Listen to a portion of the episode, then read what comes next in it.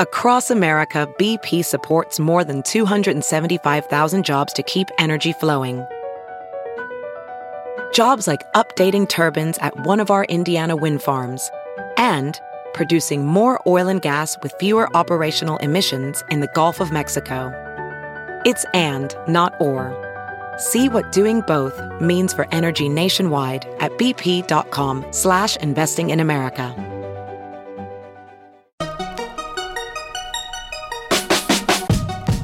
Welcome to the Techmeme Ride Home for Thursday, March 19th, 2020. I'm Brian McCullough. Today, Square wants to become a bank. Microsoft Teams might be rocketing ahead of Slack in terms of user numbers. The EU wants streaming companies to cut back on HD streams. COVID might be depressing streaming music. And some analysis of the iPad becoming a regular old computer. Here's what you missed today in the world of tech. We spoke some months ago about every company becoming a fintech company soon, but also about fintech companies becoming traditional banks. Well, Square says it has received conditional FDIC approval to operate a bank, which will be known as Square Financial Services, and which will provide small business loans as soon as it launches in 2021. Quoting SiliconANGLE. Square was granted an industrial loan company license, a form of de novo banking license that the FDIC provides to newly chartered banks that are bound by supervision standards. In addition to gaining conditional approval from the FDIC, Square has also received charter approval from the Utah Department of Financial Institutions. Square Financial Services is headquartered in Salt Lake City. The FDIC approval gives Square FDIC insurance meaning that depositor funds are insured up to $250,000. It's a safeguard for depositors in knowing that if something goes wrong with a given bank, their funds are covered up to the $250,000 limit. Nonetheless, the move may prove controversial. Reuters reported that the decision is likely to attract criticism from consumer advocates, bank officials, and Democratic lawmakers who claim that the special license is a loophole which poses risks to the banking system and consumers. End quote.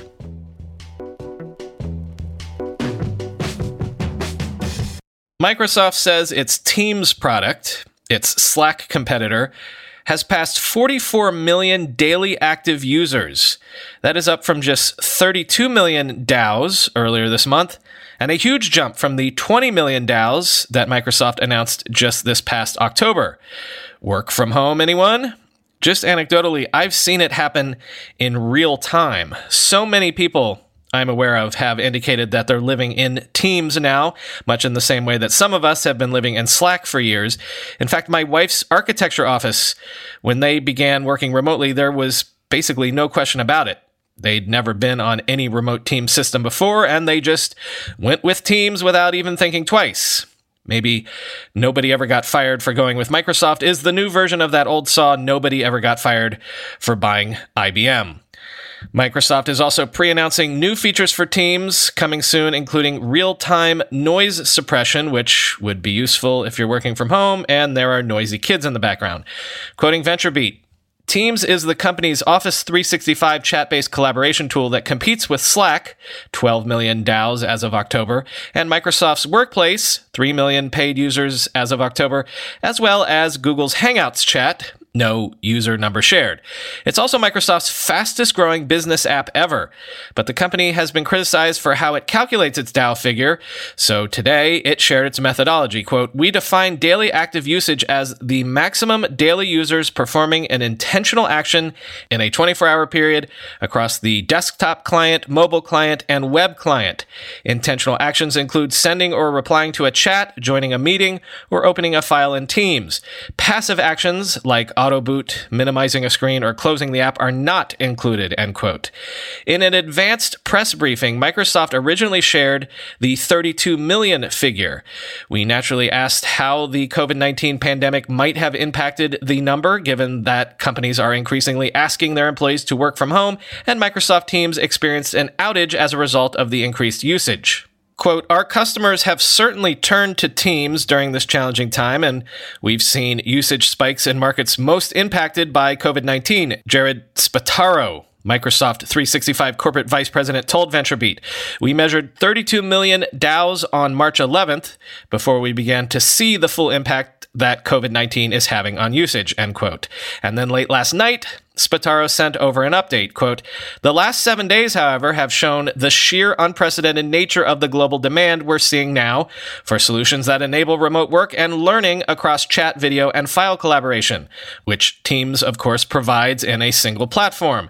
As previously shared, as of March 11th, 2020, we counted 32 million daily users of Teams, which was mostly in line with our growth trajectory and projections. As of March 18th, that number has grown by 12 million to 44 million daily users around the world, end quote. Put another way, COVID 19 added one Slack to Microsoft Teams' daily active users in just a week, end quote. Facebook says it's rolling out a COVID 19 information center to be placed atop all users' feeds in order to help surface news and resources around the crisis. Also, CEO Mark Zuckerberg says Facebook is using full time staff now to help with content moderation, which is usually done by contractors, because Facebook knows it can't provide mental health support to those contractors if they've been forced to work remotely because of COVID 19. Quoting from Casey Newton's Interface newsletter, Zuckerberg noted that one reason Facebook is shifting to use full time employees for moderation is that working on disturbing content such as posts dealing with self harm or suicide threats take a significant mental health toll on the workers. Outside their offices, Zuckerberg said, Facebook couldn't provide them with the mental health service programs they are normally able to get through Accenture and the other vendors Facebook hires to run the programs.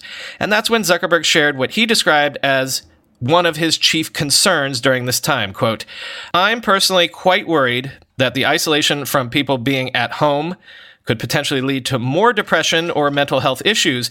And we want to make sure that we are ahead of that in supporting our community by having more people during this time work on things that are on suicide and self injury prevention, not less, end quote. So as I try to do, credit when due, Kudos for that awareness, Facebook.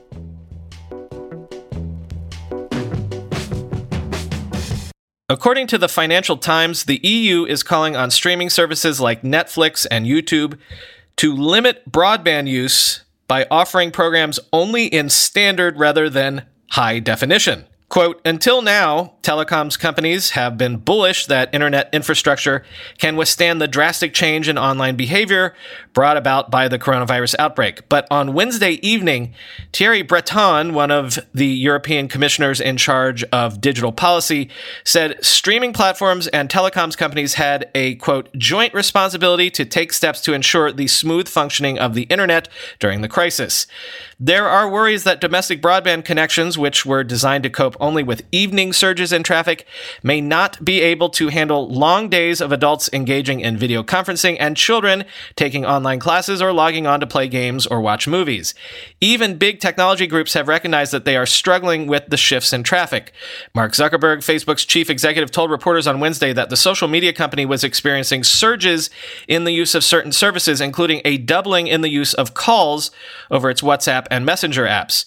Usage is on a sustained basis well beyond its annual spike at New Year's, he said, adding that managing this was a challenge.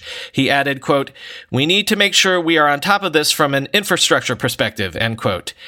EU net neutrality laws forbid throttling of any entertainment services such as Netflix or the game site Twitch, but a number of telecoms executives from across the continent said there was room for cooperation to safeguard the system, end quote.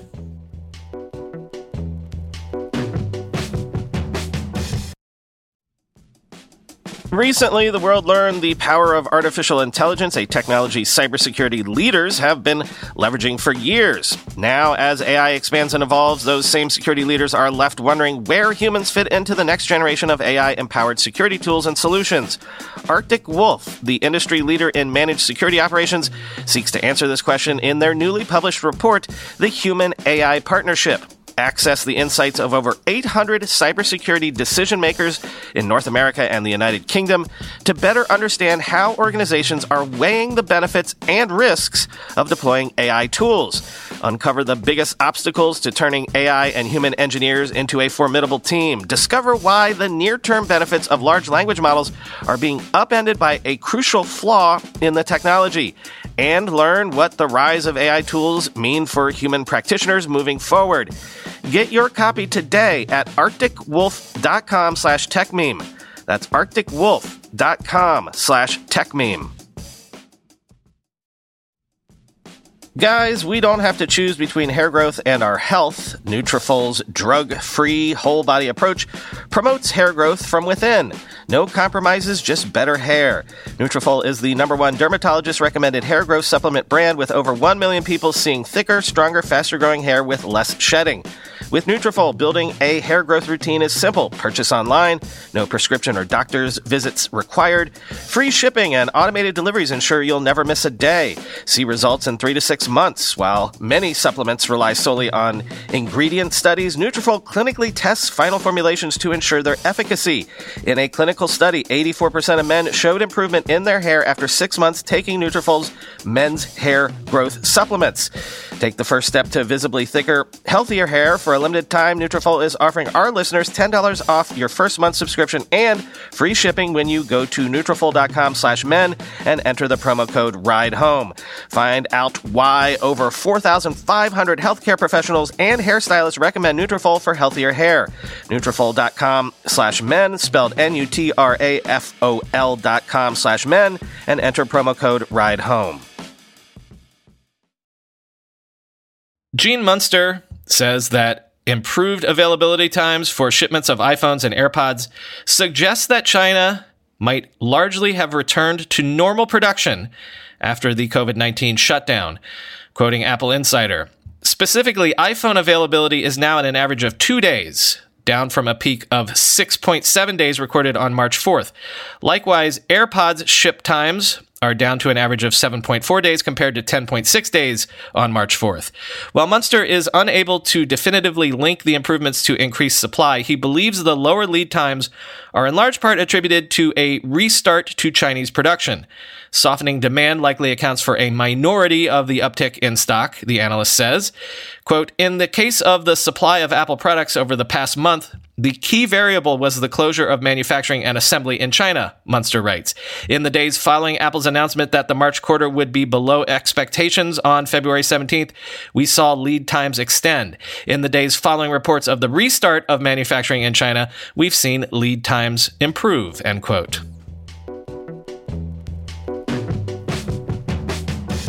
Remember when I told you the other day that I can already see download numbers being off around 15% for this podcast? That makes sense, of course. This show is very routine dependent since you've all been so kind as to make it a part of your daily lives, especially your daily commutes. And now that routines are off and commutes are canceled, it's logical that listening patterns would be off as well. But further proof, if you needed it, that we're not alone in this, Quartz is reporting that music streaming might be falling as well. No commutes, no trips to the gym, not as much need for that power through playlist, I guess. Quote, in Italy, one of the countries hardest hit by coronavirus, the top 200 most streamed songs on Spotify within the country averaged 18.3 million total streams per day in February. Since Italy's prime minister announced a national quarantine on March 9th, the total streams for the 200 most popular songs have not topped 14.4 million. There was a 23% drop in the top 200 streams on Tuesday, March 17th compared to Tuesday, March 3rd. The trend is similar in the US. On March 17th, total Spotify streams streams of the top 200 songs fell to 77 million streams. This was the lowest number of top 200 streams in the US for any Tuesday in 2020, and about 14 million streams fewer than just a week before. Total top 200 streams are also down in the UK, France, and Spain. The decline in streaming of popular songs may seem counterintuitive. It seems logical that people stuck at home would be likely to put on music to keep them company, but that's not how people tend to listen. The most popular days for streaming are Friday and Saturday when people are most likely to go out. It appears listeners are more likely to stream songs when life is more normal and they are looking to have some fun, end quote.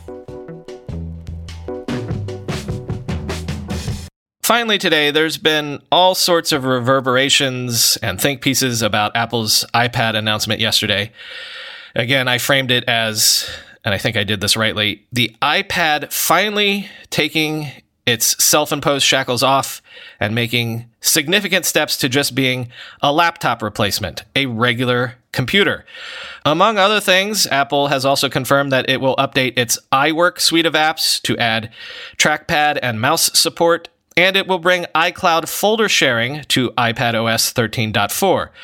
Lots of people are rightfully taking note of what is clearly a culmination of a years long strategic shift on Apple's part vis a vis the iPad. Daniel Rubino at Windows Central says that while Windows 10 might be a more serious OS built for real work, Apple's belated embrace of a two in one form factor with the new Magic Keyboard might finally threaten the Surface's one true differentiating trump card. Quote, Will Magic Keyboard be as good as the Surface Pro's type cover? It's unlikely. Microsoft's keyboard has angled typing, and Surface Pro's built in kickstand and hinge still set the bar. But that doesn't matter as much as Apple's is likely good enough. And yes, it's backlit and even works with the latest gen iPad Pro 2. Putting aside how wrong Apple was about the two in one form factor, which it is now ironically fully embracing, this move by Apple is likely to harm sales of the Surface Pro line. Apple's iPad has long bucked the trend of the failing tablet market because it has the best hardware and an OS that people relish, end quote. And the great Steven Sinofsky had a long Twitter thread saying that trackpad support for iPads is not Apple's capitulation so much as it's a part of a convergent evolution of PC hardware and software that has been going on for years. I'm going to quote quite liberally from this, link, of course, in the show notes. Hardware evolves just like software, but we don't often see it the same way. We're used to talking about the cycle of software bundling and unbundling, but hardware does the same thing. Every new generation of hardware begins this cycle anew. Certainly, we're used to hardware adding ports or absorbing new technologies over time. Where things get really interesting with hardware is when a new form is introduced. Often the first step is jettisoning many features from the leader. With the introduction of a form, the debate immediately begins over whether the new form can take over or whether it is a substitute for the old one. Tech dialogue is rather divisive over these questions. It can never work or it will eventually work. The first one of these transitions I remember is the introduction of portable computers. Out of the gate, these were way less powerful than PCs. The debate over whether a portable can replace a PC was in full force. The evolution of new forms almost always follows the surprising pattern of adding back all of those things from the old form factor. So all those portables added more floppies, hard disks, then expansion through ports and docks, and then ultimately CPUs as powerful as the desktop. Then we woke up one day and looked at the new form factor and realized it seemed to have morphed into the old form, capabilities and all. All along the way, the new form is editing, innovating, and reimagining how those old things should be expressed in the new one. These innovations can change software or hardware, but this is where hardware devices like USB come from. The needs of the new form dictate new types of hardware, even if it solves the same problems again. So here we are today with an iPad that has a trackpad. Many are chuckling at the capitulation that the iPad was never a real computer, and finally Apple admitted it. Laptop, people are saying. Apple has invented the laptop. This was always going to happen. From the earliest days, there were keyboard cases that turned iPads into laptops without trackpads, and these could be thought of as experiments copying the past. It took time to do this, too much perhaps, to invent the expression of the old and the new. But it's the same in the PC server market. The PC server everyone uses in the cloud today is no mainframe. It is vastly cheaper, more accessible, more scalable, runs different software.